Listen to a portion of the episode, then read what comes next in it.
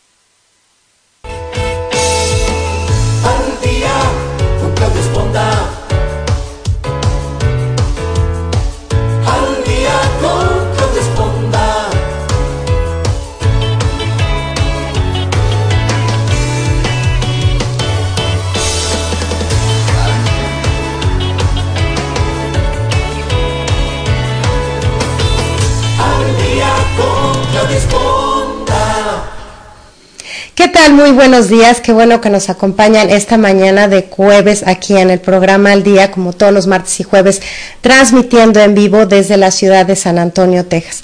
Me da muchísimo gusto saludarlos eh, y sobre todo porque estamos cercanos a una fecha muy importante para todos los que somos mexicanos o de origen mexicano, que son las celebraciones del 15 de septiembre, 16 de septiembre.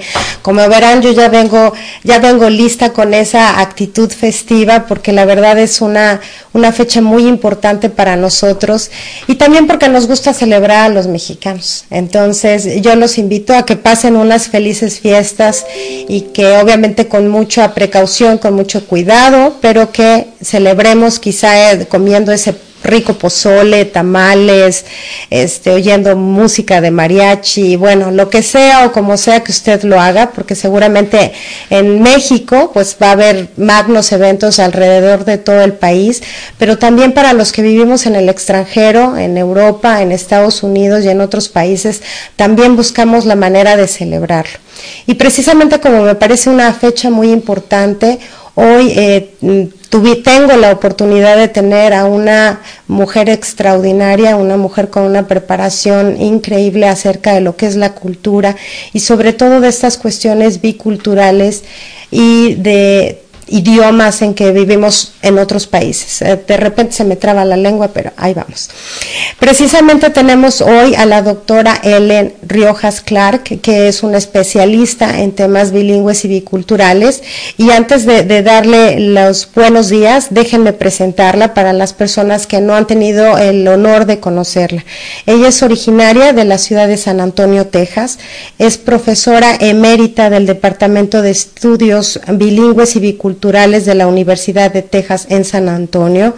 Obtuvo su licenciatura en educación primaria, maestría en estudios bilingües y biculturales y cuenta con un doctorado en currículum e instrucción. Ha desarrollado múltiples programas y proyectos relacionados a las minorías y a los asuntos biculturales y bilingües publicado cinco libros de texto y más de 150 artículos en revistas.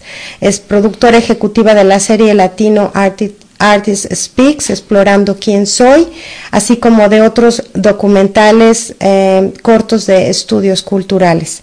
Ha recibido múltiples premios locales, estatales y nacionales por sus contribuciones a la vida cultural y cívica y ha aparecido en varios documentales como Huipiles, Fabric of Identity, Latin Leaders in Search of Racial Justice, Holidays, Nachos y Tequila.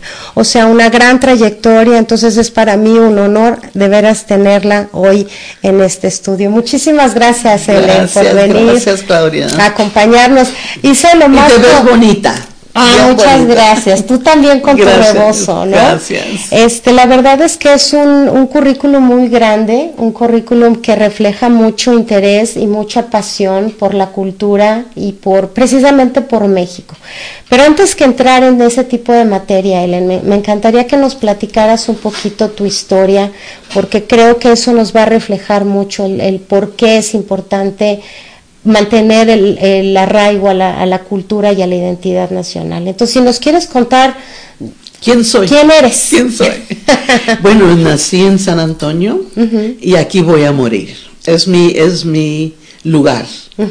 Es de nacimiento, pero también de mi identidad.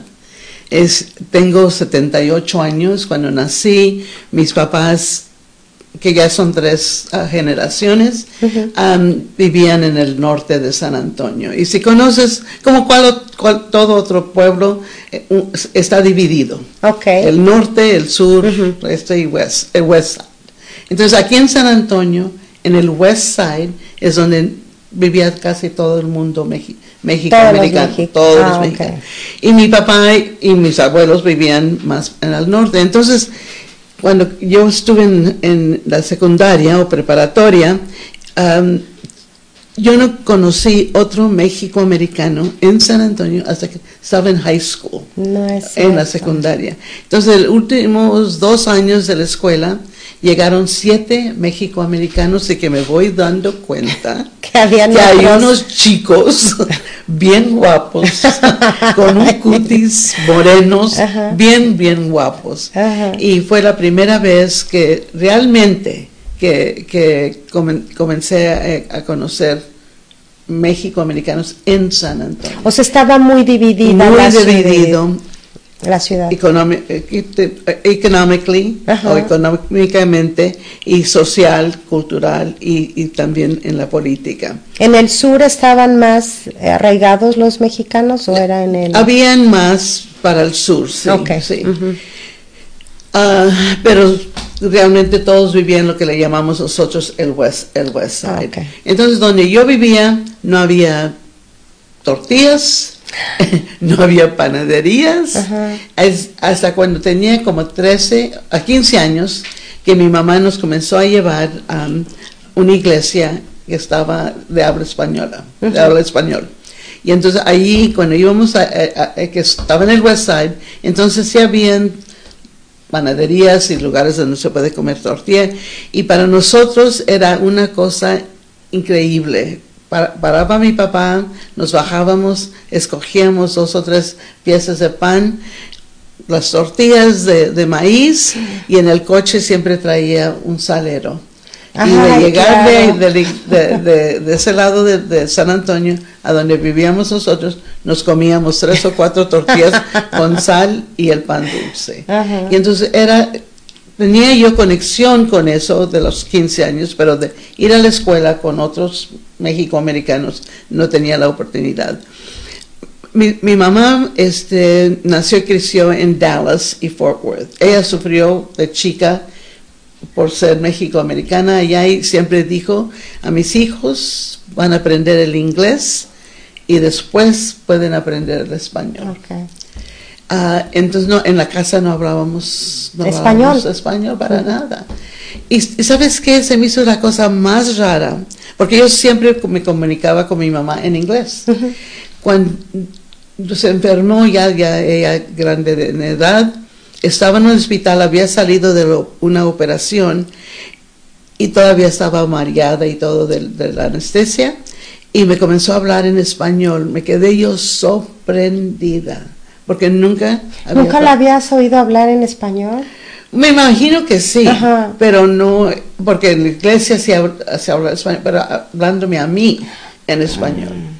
y después y ella siempre que decía van, van, a aprender el inglés primero y después ya de grandes el español nunca quería que mezcláramos la, la, la, la idioma siempre uh -huh. siempre estaba el inglés y el español y después que comienza a hablar mi mamá en code switching que cambia del inglés al español y español al inglés, estaba yo, que me salieron las lágrimas, no. porque supe cómo fue su niñez, Ajá. que ella no pudo expresar quién era culturalmente. Uh -huh. fue un- un- una memoria que tengo yo de, de- de chica.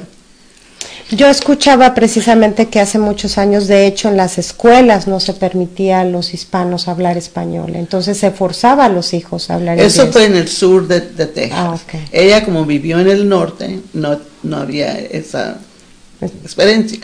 Mi familia era metodista por tres o cuatro generaciones, eran metodistas protestantes desde México acá. Entonces, entre la iglesia sí se aprendía, sí había iglesia metodista que era de habla español y también inglés. Nosotros de chicos siempre fuimos a la iglesia de- que estaba en inglés, pero como te di, platiqué, de 15 años comencé a ir a la iglesia de donde se hablaba español, la Trinidad Methodist Church. Ahí aprendí el español, leer el español y, y pod- comenzar a platicar en español No, lo haces muy bien. porque no, no, no hablábamos español. Me acuerdo también que una, una vez mi hermano, que más moreno que yo, estaba, estaba con mi papá y, y le estaban, bueno, se estaban peleando verbalmente. Y le dice mi, mi hermano a mi papá, ¿por qué no crecimos nosotros en el West Side? ¿Por qué nos trajiste hasta acá? Mi papá que siempre trabajó tan duro y, y, y su papá de él también, mi abuelo, para que tuviéramos unas vid- una, Una educación, una vida y- y diferente. vidas mejores, aunque éramos pobres, este, ellos pensaban dónde vivir. Mi papá, ni mis abuelos, ni mis tíos nunca vivieron en el West Side, pero ahí estaba mi hermano regañando a mi papá. pero lo que me di cuenta fue que lo que estaba diciendo mi hermano es, para mí, como persona morena, vivir en una comunidad blanca, aunque era muy popular, era algo difícil, no se encontraba él mismo. Entonces, son, son este, cosas que nos han pasado, que nos da cuenta que en, en un am, ambiente pertenecemos y en otros ambientes no participamos. Entonces, para nosotros era raro estar como familia México-Americana, la única familia México-Americana en nuestra comunidad y en la escuela, imagínate. No, Sí. sí. Y después Mucho. ir a, al West Side, a la iglesia, donde no hablaban es- español, mis hermanos no fueron, pero yo sí fui, porque conocí los chicos morenos. y, y era algo, era vivir en dos mundos distintos. Debe uno de inglés y uno de difícil, español. Porque, porque ¿dónde te ubicas, no? O sea, estás aquí, lo vives, pero sientes que no eres y estás allá y tampoco lo eres. ¿Cómo viviste esa adolescencia tratando, cuando conociste ya estos grupos de México americanos, in- inmediatamente te integraste con ellos o Pues no? sí, pues sí. Aunque no me acepta. Tengo 78 años. Tengo un colega que siempre me di- siempre dice, no, Ellen es del North Side. Perdón, eso fue cuando tenía. Pero 15 años. todavía queda eso. Y cuando él me dice eso, yo sé lo que quiere decir. Eres diferente. eh, a- A los que son Sí, del sí, Side. Sí, pero ya eso fue hace años, pero todavía sigue eso. Entonces nosotros como México-americanos que tenemos ya generaciones en los Estados Unidos, siempre era vivir en un, en un nivel de limbo. No pertenecías en- aquí ni allá. Ibas a México y te decían pocho, que no hablas el español. Excuse me, ¿cómo iba a aprender yo el español sin... Nos ustedes hablan el español tan bonito porque ¿por qué? Viven en un país mexicano, el presidente es mexicano, los maestros son mexicanos, los policías son, todo el mundo es mexicano y que y tienen el español en todo el país. Además también los otros idiomas indígenas. Pero aquí no es, no es así. El francés se acepta porque es un idioma chic. El español no se acepta porque se un- piensa la gente que es, como ahora nos dicen el- de la- del presidente, que venimos de un grupo tan malo y tan feo. Entonces tenemos esa, eso también dentro de nosotros. No nos aceptamos quién somos, porque no sabemos quién somos. quiénes somos. Esa experiencia que viviste, eh, ¿hubo alguna manera en que vivías México, no solo a través del idioma, sino, por ejemplo, tus padres, aparte de llevarte a comer pan dulce y tortillas, ¿vivías algún tipo de tradición mexicana? ¿Había algo, no sé, Día de Muertos, alguna No, no, no. festividad? No, O sea, porque no cero. éramos católicos. Ah, ok. Ok, ok. también. Entonces, mucha de la cu- cultura viene también de, De la religión. De la religión. Entonces, no, Día de los Muertos, yo no sabía O sea, nada. No, en, en nuestra casa era vivir en una vida americana. Ok. Es lo, que, es lo que sabíamos y era lo que conocíamos. Y también mis papás. Aunque ellos se hablaban, o mi papá hablaba mucho más español que mi mamá, pero entre nosotros no. ¿Quién era el de origen hispano? ¿Tu papá? ¿Tu Los mamá? dos, los, dos, sí, mis Ah, abuelos, mis abuelos todos eran este Meji- de, De México. sí, y mis bisabuelos Ajá. venían de México, de- del norte de México, de Monterrey. Ah. Sí, pero ya tenían generaciones aquí en, en los Estados Unidos. ¿Cuándo empiezas tú, Ellen, a dar, bueno, te empiezas a dar cuenta de todos estos cambios y cuándo decides sumergirte un poquito en la cultura? ¿Cuándo dices, bueno, no soy de aquí ni soy de allá, pero decido irme por un, por un lado específico? Estudiando en Trinity University, aquí en San Antonio, donde comencé mi carrera eh, educativa, que es en Alamo Heights. Aquí en San Antonio también en el norte hay eh, áreas donde la gente con todo el dinero vive. En- eh, como iba a prepararme como maestra, me pusieron en una escuela porque decían que era mexicana, entonces y podía yo enseñar en, un- en las escuelas donde había niños Hispanos. hispanos, porque ahora donde está este el quarry era Cementville, donde hacían el cemento. Y lo- todos los trabajadores de ahí eran mexi- mexicanos. Entonces, esos niños iban a la A escuela, aunque era la escuela Más nice. y, y necesitaban que preparar. Entonces, yo supe, eh, inmediatamente me doy cuenta, yo no puedo dar solamente porque soy morena voy a enseñar, no puedo. Entonces, con eso sí me enfoqué.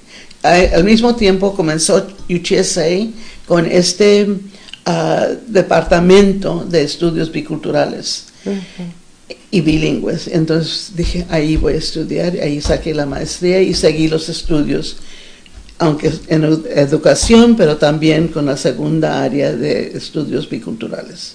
Ok. Y empiezas a, a estudiarlo y empiezas a practicarlo. La práctica. Este, ¿qué, qué haces? ¡Wow! ¿Qué pasa? Comencé yo a cuéntanos. desarrollar mis manos de jarro, de barro, porque aprendiendo de quién soy y quién era México y qué es México y quién vive en México y toda la, la historia de allá, me di cuenta que yo no sabía nada, nada de quién era. ¿Te enamoraste? Y me comenzó a dar eh, fuerza, Fuerza. Me- ya me comencé a, a, a Ah, ah. sentar, como tengo, soy menos de cinco pies, me comencé a sentirme alta y, y- y fuerte. Y es lo que la, la identidad cultural y étnica le da a uno. Nos da fuerza, nos da conocimiento de- y comenzamos a aprender, yo soy México-americana porque tal, tal, tal. Uno tiene que dar los detalles del por qué. Nuestro idioma del español se habla en más Es países el más del- hablado en el mundo. del mundo. ¿Eso nos van a enseñar en las escuelas en los Estados Unidos? No. No. El concepto del cero, ¿de dónde viene? Ah, viene de Egipto. Y De Arabia, no, Excuse me, es de los viene, aztecas. Viene de México. El algodón de mi rebozo, que siempre yo pensaba que el mejor algodón venía de Egipto, excuse me, viene de México. Ahí comenzaron las semillas De algodón. de algodón y de ahí va a otros países. Entonces uno se comienza a, com- comenzamos a aprender, aprender quién somos y eso es lo que nos da fuerza. Yo creo que el conocimiento te, te, te abraza, ¿no? Cuando vas a ver una, cualquiera que sea una exposición, cuando te vas por la calle, cuando por, conoces un poquito de la historia de lo que estás viviendo, lo ves con ojos diferentes. Yo creo que es lo que te pasó a ti. Cuando empezaste a entender el porqué de las cosas, pues te maravilla, ¿no? Te maravilla y te sorprende. Lo que me fascina ahorita en esta conversación es el vocabulario que estás usando tú. Porque decir eso en, en, inglés no, no puedo decir, it was marvelous, it was, you know, something that hugged me. Son palabras muy distintas. En español puedes describir eso y yo en inglés tengo que usar palabras más fuertes, más no, no emocional, uh -huh. pero esas palabras realmente describen lo que siento, uh -huh. no, no, no, el inglés. Pero yo, yo nací aquí en San Antonio, San Antonio es México. Eso que nos, no nos damos cuenta nosotros, aunque ya tenemos años de vivir aquí, que las raíces de San Antonio son, son mexicanas y indígenas. Uh -huh. Indígenas. Perdón, pero los españoles son Johnny Come Lately. Llegaron mucho después sí. con sus cosas, pero ya tenía una cultura muy viva en, en, en Texas, uh -huh. indígena, y después que llega el mestizo, el, mexi, el mexicano, viene con o, otra sabiduría que trae a, a, esta área. Entonces, nuestras raíces en San Antonio son más de 340 400 años. Entonces la fibra de San Antonio es mexicana, los símbolos aquí son mexicanos, nuestra historia es mexicana y no sabemos nada de eso. ¿Y eso por qué será? Porque a nivel educativo es como bajarle un poquito a la, a la crema de, de, de que somos mexicanos aquí. Bueno, es, es una cuestión política uh -huh. y también una cuestión este, bueno, cultural. Todos los países tienen una identidad.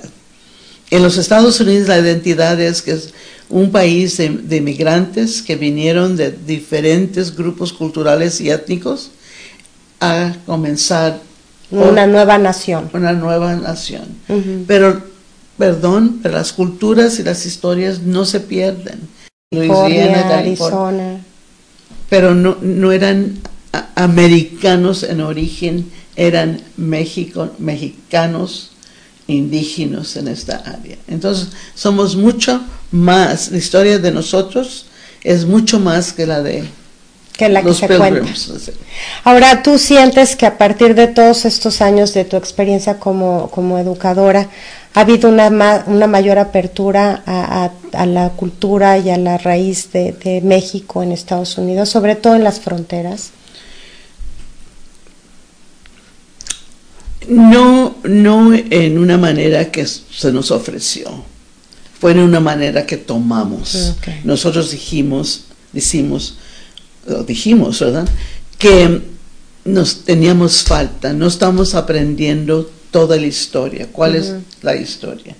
Ya que viene, llega mucho inmigrante de México, viene y la, trae la cultura mexicana y nuestra cultura aquí está viva porque siempre viene el, la persona que trae el idioma, la cultura y el, la sabiduría que traen ellos de ir a la escuela en México.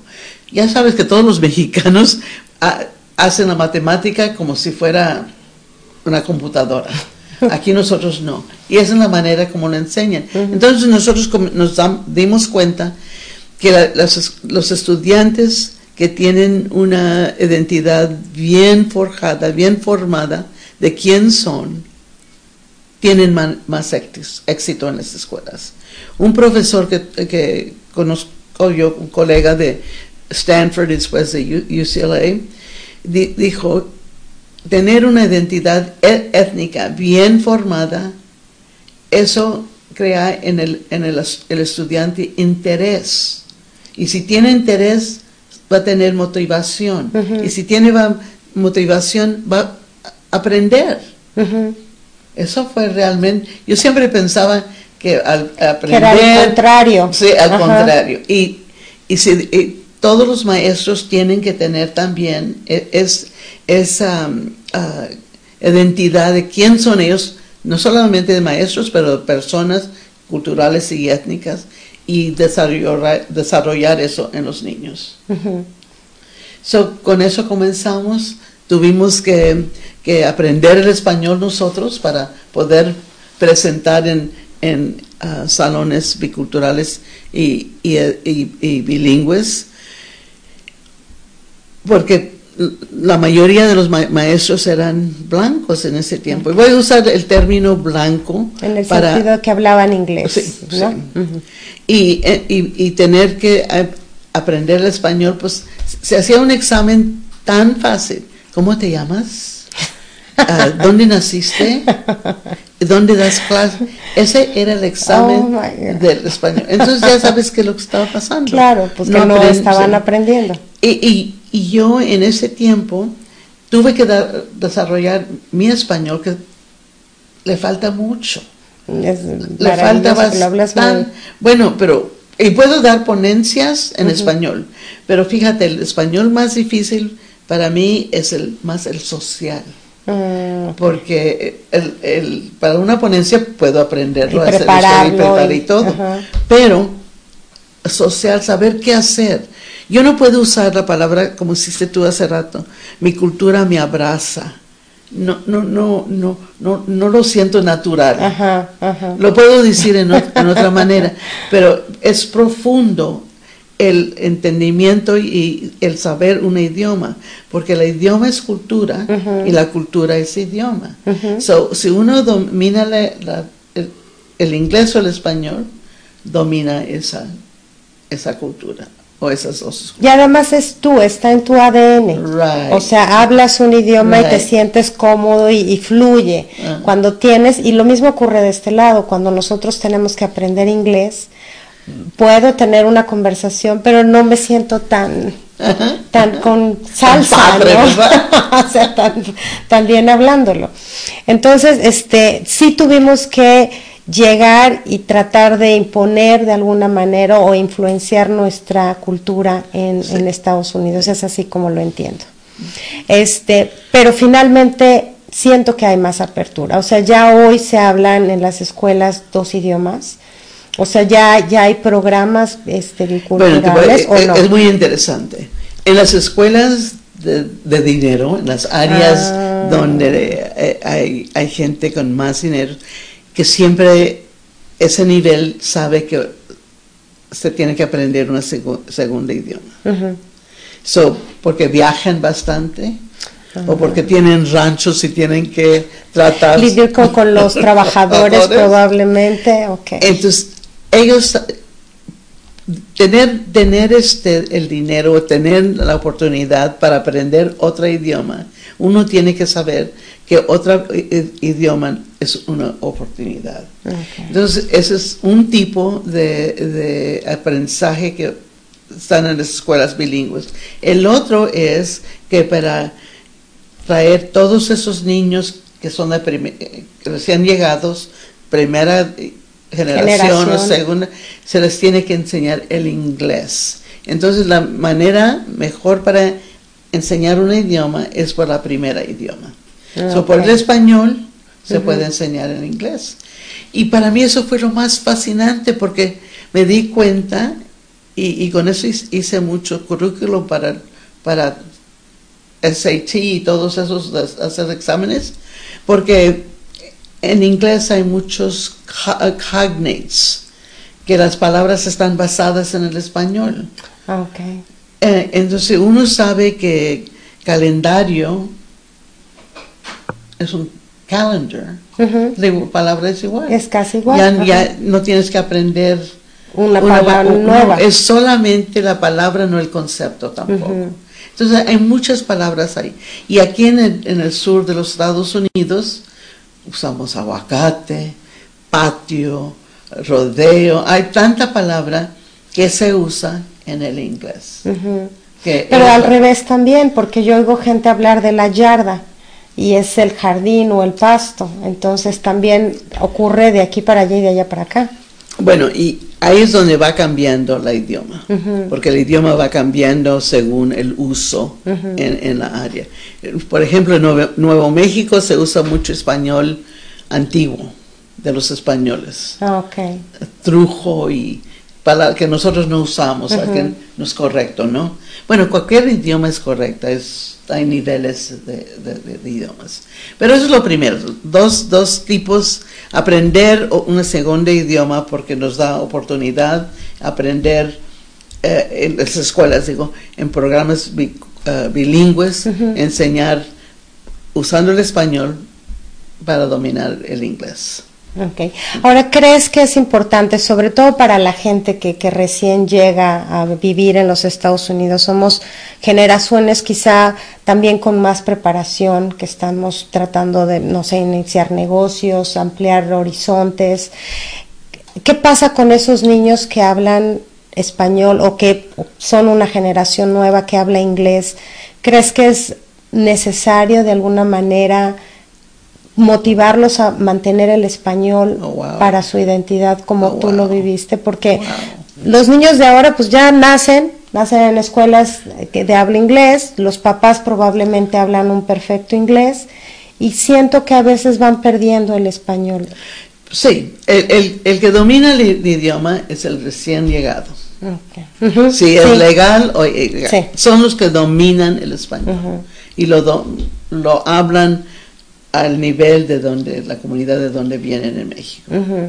Puede ser español alto, pero hablan y dominan un idioma bien. Perfecto. La segunda generación y, y llegan a los Estados Unidos y entonces comienza esa El switch, ajá, el cambio. el cambio. La segunda generación todavía habla español porque habla con los papás o los papás hablan español y ya comienzan, comienzan a dominar el inglés. Ya para la, tar- la tercera, Tercera. y cuarta generación, como cualquier otro idioma, si no se practica, se, pierde. pierde. Pero imagínate de eso, Claudia. Si se pierde tu, tu, tu lenguaje, tu idioma, pierdes la Ay, cultura. sí. Hasta escalofrío me da. Sí, no, la pierdes. Sí. La pierdes. Y yo, yo, cuando oigo tu español que me dijiste, te, te abraza, dije, wow, ¿cómo quisiera yo usarla en, en ese término? Porque eso es, es este, ser dueña de tu cultura y dueña de tu idioma. Entonces, y lo que yo sé es que yo soy dueña realmente de mi, del inglés más que el español. Aunque hablo el español Perfectamente. bien, el, el- el inglés domina quién soy yo. Y por eso se me hace que yo ahora siempre uso algo que me recuerda de quién soy. Ah. Y para mí es, es como me ven. So, me ven con un, un huipil. Hice la decisión hace muchos años. La primera vez que fui a, a Oaxaca, tenía yo, ah, bueno, estaba joven, 17 años. Y después cuando eh, y compré mi primer huipil suelto, ay, lindo, tejido, tejido a mano y una viejita que me, me lo vendió. Y cuando me embaracé, dije, ay, ¿cómo voy a usar esos vestidos tan horribles para...? Y me, se me prendió el foco y Y de ahí mi huipil. Siempre usé huipiles Ah. cuando estaba embarazada, de 20 años. Y entonces seguí y me preguntaba a la gente, ay, ¿dónde encontraste ese vestido de maternidad? Excuse me, no es maternidad. Pero con eso me di cuenta de mi vista, le dice a la persona que me está conociendo o viendo ¿Quién eres? quién soy. Entonces siempre me pongo mi rebozo que me abraza. Y en eso sí puedo usar la, la palabra, el, el rebozo me abraza, porque no es concepto De, me lo pongo, de, sí, Claro.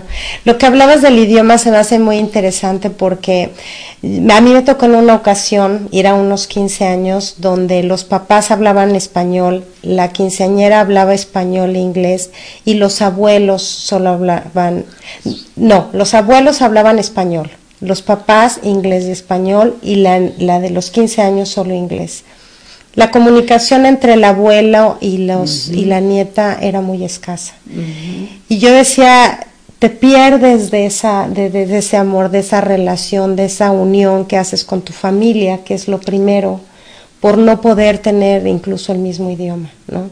O sea, yo creo que el apapachar a alguien siempre es bueno, Ay, pero apapachar. poder... otra, otra palabra linda. Pero este, pero esa, esa integración que tienes con tu familia a veces se pierde, Se pierde. por el idioma. Entonces, yo creo que las dos coincidimos en que el idioma es algo que debe mantenerse. El idioma mantiene la, la cultura. Y si no puedes aprender, si no puedes comunicar en español, pero realmente esa niña no hablaba el español, el español pero lo entendía. Okay. Entonces ya tiene un nivel, porque lo oye. Oye el español y oye el inglés, pero tien- lo tiene aquí. Entonces es bilingüe a un nivel muy bajo, pero sí entiende el idioma. Y entonces ella puede platicar con su abuela en inglés, pero la, la abuela no tiene es- ese No. don.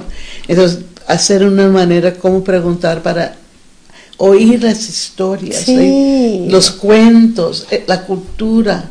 Mijita, fíjate, el molcajete, donde, que, donde Haces hacemos la la salsa todos los días y que se venden en el mercado y se venden en todos los, se ven en todos los restaurantes. Ese molcajete viene de los volcanes. Las personas que hacen esos molcajetes de De lava o De de, lava. ajá, de piedra. lo tienen que escultar. No, no es hecho en Chi- la China. No es de plástico, aquí de plástico. Sí. Tienes que saber que ese molcajete donde estás usando eso es igual como lo que usan en los laboratorios químicos, que es el mortar y. Ajá, Todas las culturas tienen un molcajete, se ven diferentes, pero el tuyo viene del volcán de México. Y un señor estuvo ahí, he ido donde los hacen. No me digas, y quedas Sí. sorprendido. Es in- increíble. Ujú. Ese molcajete debe de costar 300 dólares por todo el trabajo artístico que hizo esa persona. Pero lo compras ¿por qué? Pero es original de tu cultura. Y también es algo Pues, musical porque estás haciendo la salsa y ahí comienzas a darle el, el- el- el sonido. El, el- el tamal, el tamal es igual al tamal que se comía con los grupos aztecas, que es el grupo más, más notable de los, de los, de los este, mexicanos. Es algo que se comía, es la primera fast food. ay, qué divino. Pues sí, ¿verdad? sí. Comes tamal, nomás le vas a empujar Sí, y ya. va saliendo el, tamal. Cierto. Los echas en, en tu, en tu lonchera y ahí vas. Entonces nuestra historia tiene tanto origen, tanto un base bien profundo, que tenemos que tener ese orgullo si lo sabemos. Cierto. Pero ¿dónde lo vamos a aprender? En las escuelas no te lo van a enseñar. No, y sabes que lamentablemente a veces, Ellen, lo vivimos cuando vivimos en el extranjero. Ajá. Es como cuando tienes una casa con alberca, la tienes ahí, no te metes a la alberca porque das por hecho que ahí está la alberca, pero cuando no tienes, deseas tenerla. Yo creo que a muchos nos pasa que viviendo en el extranjero tienes esa nostalgia romántica por tu país y te das cuenta de todo lo maravilloso que es y es cuando quizá apreciemos con unos ojos diferentes lo que es. A mí me sorprende todo lo que sabes tú de historia, del mocajete yo no sabía, de los este robosos tampoco sabía y la verdad es que a veces me apena el que el que gente que ha vivido en Estados Unidos conoce más de nuestra cultura que a veces nosotros mismos. Pero ¿sabes por qué? Porque ahí está. Lo damos como es, tú como es lo eres- que se respira. Tú, tú realmente sabes quién eres. Mm, Tú eres mexicana. ¿cómo dicen desde los cachos a qué? No, es, Bueno, hay un dicho de que eres México, pero tú sabes quién Ah, es. sí. Si vienes de un país que es México, no tienes que aprender todo eso porque corre en tu sangre. Sí, también es cierto. Y, y tú apre- aprendiste muchas cosas en, en- en las escuelas, aunque a lo mejor era el sistema americano o europe- europeo, pero todo ahí lo podías, el- realmente nosotros que somos México-americanos y otros ah, grupos que son, que, que- que otros nos ven y nos pueden ide- identificar como ser personas diferentes, no tenemos ese, e- ese ownership de s- somos americanos. ¿Sabes por qué yo, a mí mis alumnos me preguntaban, "Eh, doctora Clark, ¿cuándo va a decir usted que eres americana? El día que no me pregunten de dónde soy. Ah, Si me preguntan, que siempre me preguntan, ¿de dónde eres? Sí. Quiere decir que no eres de aquí. Tú en México nunca te Ah, preguntan. no, no. Ya saben que eres Ah, mexicana. nada más me dicen si soy chilanga. o de Sí, sí, sí, sí, de la. Sí. Y de, hay mexicanos de todo color. Sí. Y todo Sí. color, el, el mexicano de todo color, como quiera, saben que son mexicanos. Y aquí nosotros no. Entonces digo, y, y realmente con mis nietas que son morenitas, nunca, siempre las van a ver Como Mexican Mexican American, aunque sus papás a, a lo mejor son gringos. Pero eso hay un color, si la, algo te dice que no te ves como la mayoría, que piensa que es la mayoría, que ha cambiado, entonces no eres, no soy de aquí. ¿De dónde soy? Sí. Y eso lo ves hasta en las aplicaciones, que aparece, eres blanca, eres hispana, o sea, ¿de, de qué color eres? no. ¿O qué grupo ¿O étnico? qué grupo étnico, Étnico, perteneces? sí. Este, yo quisiera preguntarte, porque sé que, que es importante mantener nuestra cultura también dentro de, de otros países. Yo, por ejemplo, hoy vengo así con mi traje porque estoy muy orgullosa, ya viene el 16 de septiembre, y yo creo que es importante transmitir esas, esas tradiciones y esa cultura, no solo para nuestros hijos y otras generaciones, sino para los demás, para compartirla. Me ha tocado ser partícipe de ver que San Antonio tiene muchos eventos ahora relacionados con la cultura de México. ¿Cómo ves ese, ese cambio y esa apertura? Sobre todo que yo sé que tú participas en muchos de ellos. Platícanos de esas Bueno, experiencias. es importante saber qué quiere decir el 16 de septiembre y qué es la diferencia entre el 5 de mayo. Ay, sí, luego les preguntas y dicen, este, no sé. Piensan que el 5 de mayo y el 16 de septiembre son la misma cosa de independencia. No es. 5 de mayo en los Estados Unidos es una batalla en México, importante, pero no tan. Pero aquí, sí, por los grupos comerciales, realmente de cerveza, dijo 5 de mayo Suena como para... para vender. fiesta. Entonces todo de México es de fiesta y de cerveza. Ok. Así comenzó el interés o el uso del 5 de mayo. Sí, porque que déjame decirte que en el- México el no lo celebramos No, tanto. O sea, yo no. cuando vine aquí 5 de mayo, dije, ¡ay, eso! ¿no? Sabes Ay, más que yo. sí. No. Es que algo fue comercial. Ok. El 16, que realmente Ujú. es lo que se debe celebrar, no tiene el mismo Efecto. Eh, bueno, en- no sé si las, los grupos comerciales dijeron le, le vamos a dar un poco de más respeto, pero sí se ha hecho algo bastante grande.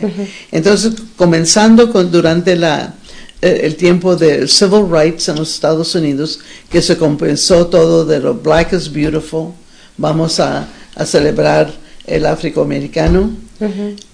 Que comenzamos con el mes de uh, you know, Black De- Heritage Month. Comenzó Hispanic Heritage Month. Pues yo no le llamo Hispanic Heritage Month porque no uso el, el término, el término Hispanic, porque fue un término que nos, étnico que nos dio el gobierno. Ok. Y para usar un, nosotros usar un término de identidad tenemos que saber por qué vamos a usar ese término. Entonces yo uso Latin, Latino Heritage Month Okay. y se celebra desde el 16 15 de, de septiembre hasta el Día de la Raza, el día 12. Es un, un De octubre mes. es casi un mes. Sí. Entonces, para lo comercial, es todo un mes que se puede hacer mucha fiesta, pero también es todo un mes que se puede aprender bastante de, del por qué estamos haciendo lo que estamos haciendo. Y ya ves ahora con este, todos los de Frida, todo lo de Coco, todo eso ha tomado a los Estados Unidos y al mundo en, en tener esa, e- esa pregunta, ¿quién es Frida y, y por qué Frida y, por, y todo lo de Coco? Que es algo tan Ay, es una película hermosa, claro. Y para ustedes, ustedes lo viven el Día de los de Muertos siempre y nosotros acá no. Entonces ya nos da algo que podemos abrazar, eh, un concepto que podemos abrazar porque es quién somos, pero tenemos que saber el por qué. Saber por qué el Día de Muertos, por ejemplo, es tan importante no solamente es de calaveras y es de, de No. fiesta y de pintarte la cara y, y Todo. vestirte como Frida. Todo el significado del agua, de la sal, de las flores de cempasúchil, todo eso. Todo, que- todo eso. Pe- Pero, tienes eh, una, una visión muy particular que me, me reconforta, porque sí me sentí así medio mal de que no sé todo lo que tú sabes, pero es cierto, uno lo trae. Yo, por ejemplo, recuerdo... Mira, imagínate Sí, qué, sí. qué frase tan, tan powerful. Uno lo trae. Sí. Yo lo tengo que aprender. No, y lo digo porque me recuerdo cuando mi hija se graduó de la universidad, pues obviamente era la primera, se graduaba de UTSA, yo muy orgullosa, la vi este pasar, eso era una emoción extraordinaria, pero al final cuando tocaron los mariachis, bueno, tocaba el cielo, o sea, tocaba el cielo, porque, porque es, me trajeron un poquito de casa, y eso es, es muy valuable, ¿no? Sobre todo para los que estamos aquí. Entonces, comparto contigo ese, ese amor que tienes por, por nuestro país y este y precisamente quisiera que nos hablaras porque no quiero irme sin hablar de todo lo que tú creas, de todo lo que tú has hecho por la comunidad en San Antonio que se me hace extraordinaria, la tamalada, lo que haces de los rebozos, es que hablar de ti es hablar de México y eso es Eh, increíble. eh, Es hablar de mi cultura. Porque para mí es el aprendizaje de- cultural es lo más importante, lo que nos- ma- na- más nos va a dar fuerza, re- resilience en esos tiempos horribles en los Estados Unidos. Pero si uno tiene el orgullo y, las, y sabe la verdad de quién es uno, eso es un poder enorme que podemos saber que lo que eso nos da fuerza a combatir todo lo malo que está pasando en el mundo y especialmente en los Estados Unidos para gente de raíces latinas. La identidad cultural y étnica tiene que yo sé- es, es mi trabajo, es mi legacy, que eso es lo que quiero compartir con to- toda mi gente, que aprendan que lo que están usando y lo que es es la cosa más increíble, que viene de México, viene de raíces mestizas, no somos españoles, somos me- mexicoamericanos, que es parte indígena y español. No hay ni un grupo que es puro. No. Y nosotros aquí en los Estados Unidos ya comienza esa, esa mezcla. Pero si uno sabe quién es, eso es lo que le da a uno poder. Entonces lo que yo quiero hacer es... Lo que haces. Lo que hago es que todo mundo tiene que saber, eh, saber de quién son. Por ejemplo, Trinity University, mi alma mater, va a, a publicar mi siguiente libro, que sale el año pasado, sobre pan dulce. Fíjate que en este libro tengo más de mil nombres de pan, de De diferentes, diferentes panes panes. de dulce. Oh my God. No Oh my sabía. gosh, es- No, pero hay muchos más. Wow. Hay, hay más de dos mil nombres. Cada región. Entonces, nosotros que vamos a la panadería y, me- y- y lo que decimos, cuando yo era niña también. am, Una concha, una campechana. no, perdón, una- niña. no. Tú vienes de México, tú sabes los nombres. Nosotros me da uno de esos y uno de esos y ese de chocolate y este pink one.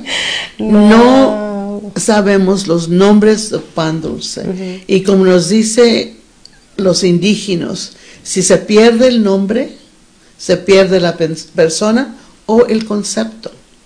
Imagínate, si se acaba el nombre, Es cierto. se acaba el concepto.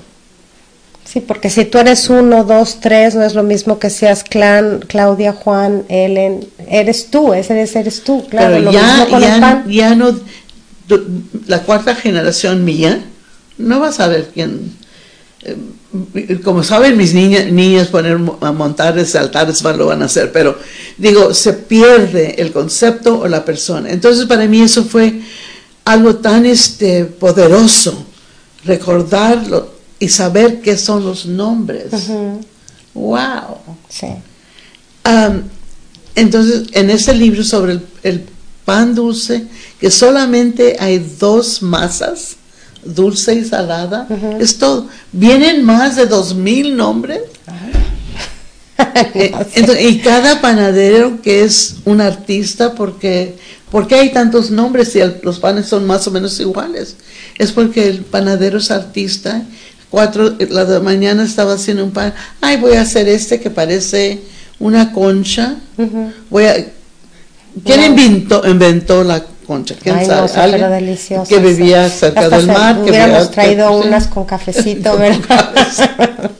Pero eso es lo, lo importante. Y ese libro lo quiero para que la gente aprenda la historia del pan dulce. Hay mucho más que donuts. Ay, por Dios santo, sí. Pero lo bonito del lenguaje y lo bonito de la cultura es que ahora hay combinaciones. Hay la don- Doña Concha, que me encanta. Una donut que tiene eh, la pasta, la capa arriba de una concha. Ah, esa no la Sí, conozco. pero también el panadero que dice, lo voy a llamar Doña, Dona Con, Concha, concha. que puede ser el nombre de una mujer, ¿verdad? Ajá. Ah, es una doña. O es, Sí. No, es una doña. Ahora tú pa- participas también en eventos que tienen que ver con el rebozo. Sí, tuve una sesión ah, para San Antonio de un año desarrollando todo lo que yo sé y lo que de México que traigo del rebozo de Tenancingo. Entonces tuvimos una exposición, tu- tuve un website de, de tiene eh, donde desa- desarrolla- desarrollamos Becky Barrera y Mary Gutiérrez y yo un curriculum sobre el rebozo un simposium, traje los, este, los, las personas artísticas de México para que enseñaran. Entonces, un rebozo es algo también precioso. Es algo femenino. Además Sí. te lo puedes poner de diferentes formas. Yo me acuerdo en una serie de Dynasty que lo usó esta, eh, ay no me acuerdo el nombre de la actriz, lo usó así de una manera muy elegante y entonces elevó eh, el nivel, pero realmente el rebozo se usa hasta para cargar chamacos, para todo. O sea, Tiene muchas, muchos Sí. usos. también haces tamales. Sí. Yo, a, yo no, a mí es lo contrario, Ellen. De repente me preguntan, oye, ¿tú eres mexicana? Pues obviamente, sí, haces tamales y yo, no. Y tú sí sabes hacer tamales. Pero mi mamá no sabía hacer tamales. ¿Cómo- Pero cómo? ustedes van y los compran porque hay tamales donde en cada esquina. Sí. Y, y aquí no. Y para mí el tama- lo que yo aprendí sobre la tamalada era que es una no es no es el producto, no es el tamal, es el proceso Sí. de toda la familia venir, los amigos, hacer algo en comunidad. Wow. Sí. Qué lindo. En, eh, sobre trabajando se, se dan las historias, los cuentos de la familia, el chisme, noticias, todo, todo se hace con risa, con, con este, lágrimas, con, con todo. Es un, y por eso se, se hacen una vez al año porque es, es difícil. Pero estamos usando y comiendo algo que es de las Américas, porque el maíz es Originario amer- de- es americano, de las Américas, viene de, de México. Comer una algo que se hizo igual como lo, lo- lo hacían los, los indígenas en esos tiempos, maíz y carne y chile. Qué fácil. Que lo- eso es para enchilada, para gorditas, para este tacos dorados, todo es maíz, carne y chile, pero es cierto. Yo creo que de las cosas, es que México es maravilloso. Ahora que, que vengo recién bajadita de ahí, este, respirar el aire, ver, ver las- la, la arquitectura, por ejemplo, de la Ciudad de México, Sí. la basílica, estar en, en Polanco, que también es una zona muy bonita, Coyoacán, la casa de Frida Kahlo, la comida, la ropa, este me fui a comprármelo allá. Todo, te- es, es como alegría, México es como felicidad, es como estar contento todo el tiempo. Entonces yo quisiera que, que invitaras a la gente, Ellen, a, que le dieras un mensaje desde tu corazón de, de cómo celebrar México en, en otros países. Pero celebrar México en otros países es usar lo que tú traes, lo que tú abrazas o lo que te abraza. Que no se te olvide que toda ocasión, si están comiendo juntos, utilizar el, espa- el idioma y la cultura. Es que ut- utilizar cualquier evento en otro país, con comida, amigos y familia, para aprender de quién, de quién son. Y para nosotros que somos ya tercera o cuarta generación, es que tenemos que renovar y aprender. Eh, Es, es trabajo, no es fácil. Tenemos que aprender quién somos y por qué somos. Que nuestra cultura nos da una fuerza, una resistencia a, a- a- a muchas cosas y nos da orgullo. El orgullo es lo que nos da poder. So, mi mensaje es, es, es fácil. Vayan a cualquier evento que haya en su comunidad. Aquí en San Antonio, por ejemplo, el viernes vamos a tener toda una exposición sobre tequila, que todo el mundo les encanta la tequila, con una, una exposición de fotografías por Joel um, um, Salcedo. Salcedo y podemos probar mucha tequila. Pero vamos a aprender toda la historia, todo, todo las raíces de la raíz de- del agave. Va también a haber, este, ya comienzan los eventos para el 16 de septiembre. Vamos a tener el grito en el mercado. Vamos a tener el desfile en calle Guadalupe del 16 de sep- de septiembre. Y después vamos a llegar con las cosas de Sebastián, Ah, de Sebastián. que se va a hacer todo un, todo San Antonio va a tener esculturas de Sebastián, un escultor mexicano, que aquí en San Antonio tenemos la Torre de Amistad. Y después comienza todo lo de Día de Muertos, que realmente es una oportunidad de recordar.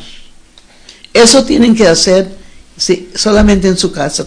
Lo que necesitan es que vayan al Google, aprender cómo hacer un altar, pero lo que se necesita son los nombres de sus familias, fotos y hablar, platicar, comunicar quién son ustedes como familia, quién son ustedes como individuales y cuál es la cultura que los une. O sea, ya quedó claro. Déjenme nada más saludar a este Aten, Athena dice, este tema me fascina, no soy de aquí ni soy de allá, pero a la vez somos el mejor de ambos lugares. Alejandro Maya también dice, excelente plática, gracias por compartir, su eh, doctora Clark y Claudia. Eh, León dice, excelentes reflexiones sobre la identidad de cultura, cultural y muchas gentes más que nos acompañaron en este programa. Yo los invito a que, a que compartan este programa porque la verdad es que a veces nos hace falta una buena sacudida de, de amar y de, de, estar orgullosos de quienes somos, no importa dónde estemos, no importa eh, en la situación que estemos, todos somos mexicanos, todos somos unos, y hay que demostrar con hechos siendo personas honorables, trabajando duro, siendo eh, buenos ejemplos para nuestra comunidad y para nuestra familia. Eso es lo que habla más por de quiénes somos y este y amando y abrazando nuestra cultura. Entonces yo te agradezco enormemente Ellen que me hayas dado la oportunidad de entrevistarte. La verdad es que me conmueves y me haces muy feliz el día de hoy de poder compartir contigo este este momento. Y aprendimos. Sí. Así es. Entonces yo los quiero invitar a que vean este este video que vamos a poner antes de irnos y pues que celebren el 15, el 16 y todo el año con todas las festividades y con todo lo, lo que tenemos de México y que lo llevamos en la piel. Les mando un beso, nos vemos el próximo martes y disfruten este video.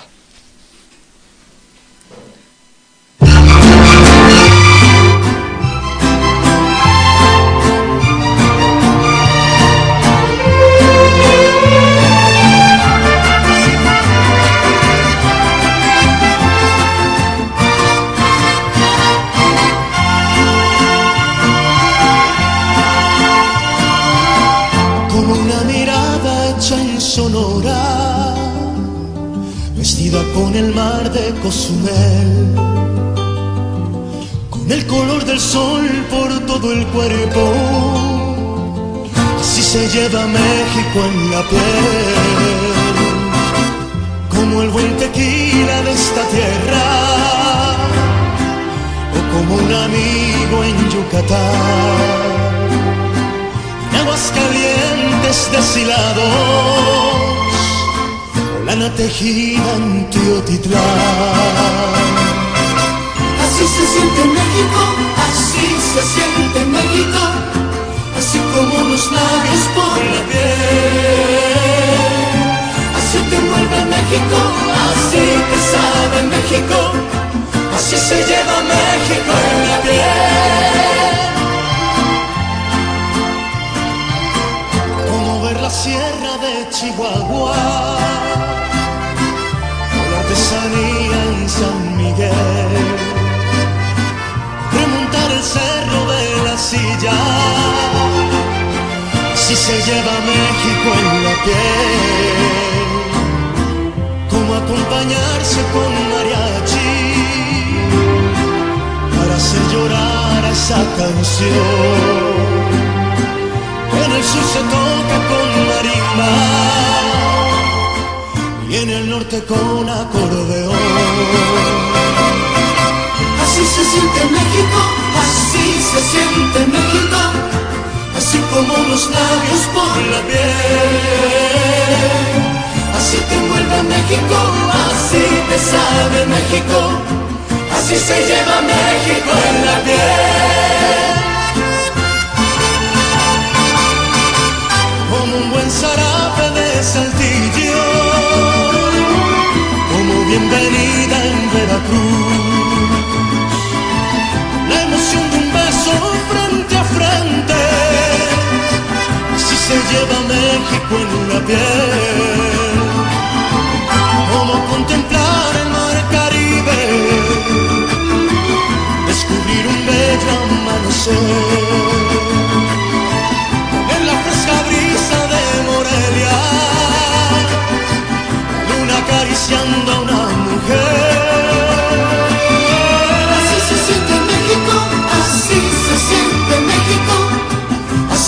Los labios por la piel.